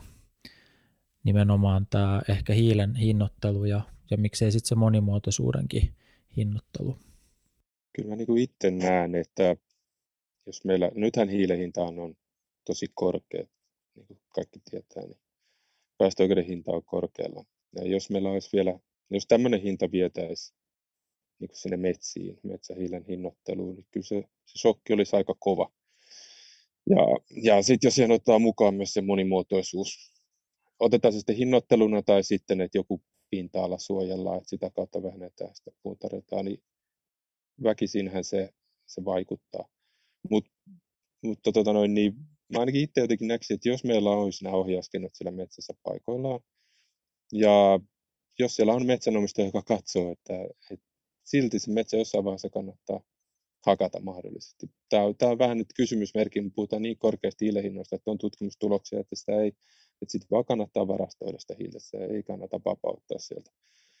Mutta mut, mut mä uskoisin, että edelleen kuitenkin hakkuitakin tehtäisiin, ainakin jollain aikaskaalalla sitten. Että kyllä meillä tänne metsäteollisuus mahtuu, ja on silloin ihan hyvä puhdas toimiala, aivan sopusoinnussa ympäristön kanssa, jos meillä vaan se ympäristöregulaatio on niin kuin kohdallaan siellä metsäpuolella en osaa arvioida, että kuinka iso se teollisuus olisi, kuinka paljon meillä mahtuisi sitä. Että nämä analyysit on vielä tekemättä ainakin meikäläiseltä.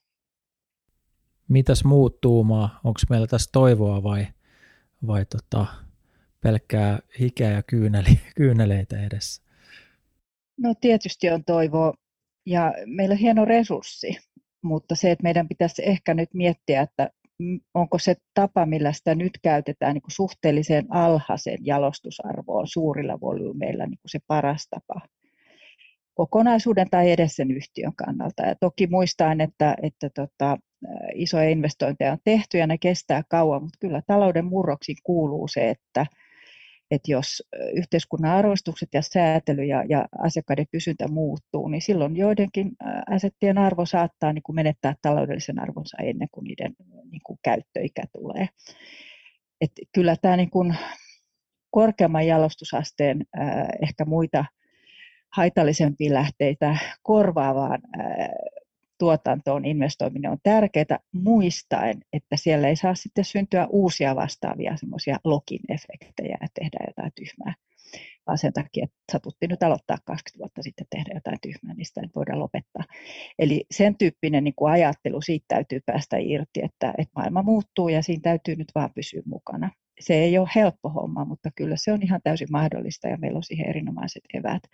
Mä luulen, että se vaatii nyt ensivaiheessa jonkin verran asenteiden muutosta myös.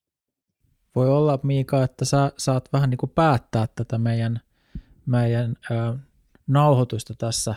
Toki vielä muutkin saa lyhyesti jotain sanoa, mutta, mutta miltä se tilanne näyttää sun mielestä? Nyt lisäsit, toi, niin heitit tota niin, jännitteen päälle, kun pitää, pitää viimeiset, viimeisiä sanoja tähän alkaa sanomaan. Ei vaskaan. Niin, Kyllä ihan siis samaa mieltä siitä, mitä tuo niin Jussi Aila on tuossa maininnut myöskin, että kyllähän niin kuin kaikkia näitä ulkoisvaikutuksia pitää tarkastella. Niin kuin ihan kuin, että ne on ulkoisvaikutuksia taloustieteessä ja niille pitää löytää hinta joku päivä ja meidän pitää kehittää ohjauskeinoja, jotta näitä kaikenlaisia ulkoisvaikutuksia voidaan hinnoitella mahdollisimman tarkasti. Ja kyllä mä niin kuin itse ainakin sen oman sijoittajataustan takia mietin sitä siitä näkökulmasta. Kyllähän niin kuin sijoittajat kysyy vaikeita kysymyksiä jo tänä päivänä, että miten, miten näitä kaikkia ulkoisvaikutuksia otetaan huomioon, koska regulaatio menee siihen suuntaan, että näitä ulkoisvaikutuksia hinnoitellaan vielä tarkemmin koko aika. Isossa kuvassa mun mielestä pitää myöskin, mä jotenkin miellän sen silleen, että meillä on luontopääomaa, joka on kulunut ihan valtavaa vauhtia nyt viimeisten vuosikymmeniä aikana. Ja tämä on oikeastaan se iso, iso viesti myöskin Dasguptan raportista viime vuoden helmikuusta, joka, joka julkaistiin, että me ollaan, me ollaan kasvatettu meidän fyysisen pääoman määrää, eli se, että minkä verran vaikka meillä on rakennuksia, tehtaita ja kaikkea muuta, se on ollut tämmöistä niin kuin bruttokansantuotteen kasvua, se on ollut taloudellista hyvinvointia. Meillä on inhimillinen pääoma kasvanut, ihmiset on, osaaminen ja taidot ovat kehittyneet, mutta se on tullut sillä hinnalla, että me ollaan kuluttu meidän luontopääomaa aivan valtavasti viimeisten vuosikymmeniä aikana, ja se ei vaan ei ole kestävä suunta. Eli isossa kuvassa kyllä meidän pitää alkaa ehkä mieltämään luontopääomaa yhtenä pääoman osa, osalaina vielä tarkemmin. Ja tämä voisi olla yksi semmoinen yksi tarkastelun näkökulma myöskin, mitä, mitä voisi toivoa tulevaisuudelle vielä, vielä vahvemmin mukaan. Kyllä tosi hyvä yhteenveto ja, ja tämä on ollut erinomainen keskustelu kaikin puolin ja, ja tämä täydentää kyllä tosi hienosti tätä meidän kokonaisuutta. Ö, tässä Biosin metsäpodcast-sarjassa – onko teillä vielä jotain ihan, ihan lyhyitä loppukaneetteja tähän, tähän vai, vai tota, päätelläänkö suorilta? Kiitos paljon kutsusta tulla mukaan Antti ja kiitoksia muille panelistille tosi kiinnostavasta keskustelusta. Miikan loppusanat oli ihan voittamattomat, että ihan täysin samaa mieltä. Kyllä täytyy yhtyä edellisiin puhujiin. Tämä oli oikein antoisa keskustelu. Kiitoksia. Joo, kiitos. Kiitos teille kaikille ja kiitos kuuntelijoille. Tämä oli aikamoisen tuuhea paketti kyllä, kyllä, että onnea kaikille, jotka on selvinnyt tähän loppuun asti siellä, missä ikinä tätä kuuntelettekin. Lähetys täältä ö, bittiavaruudesta päättyy tähän. Moi moi.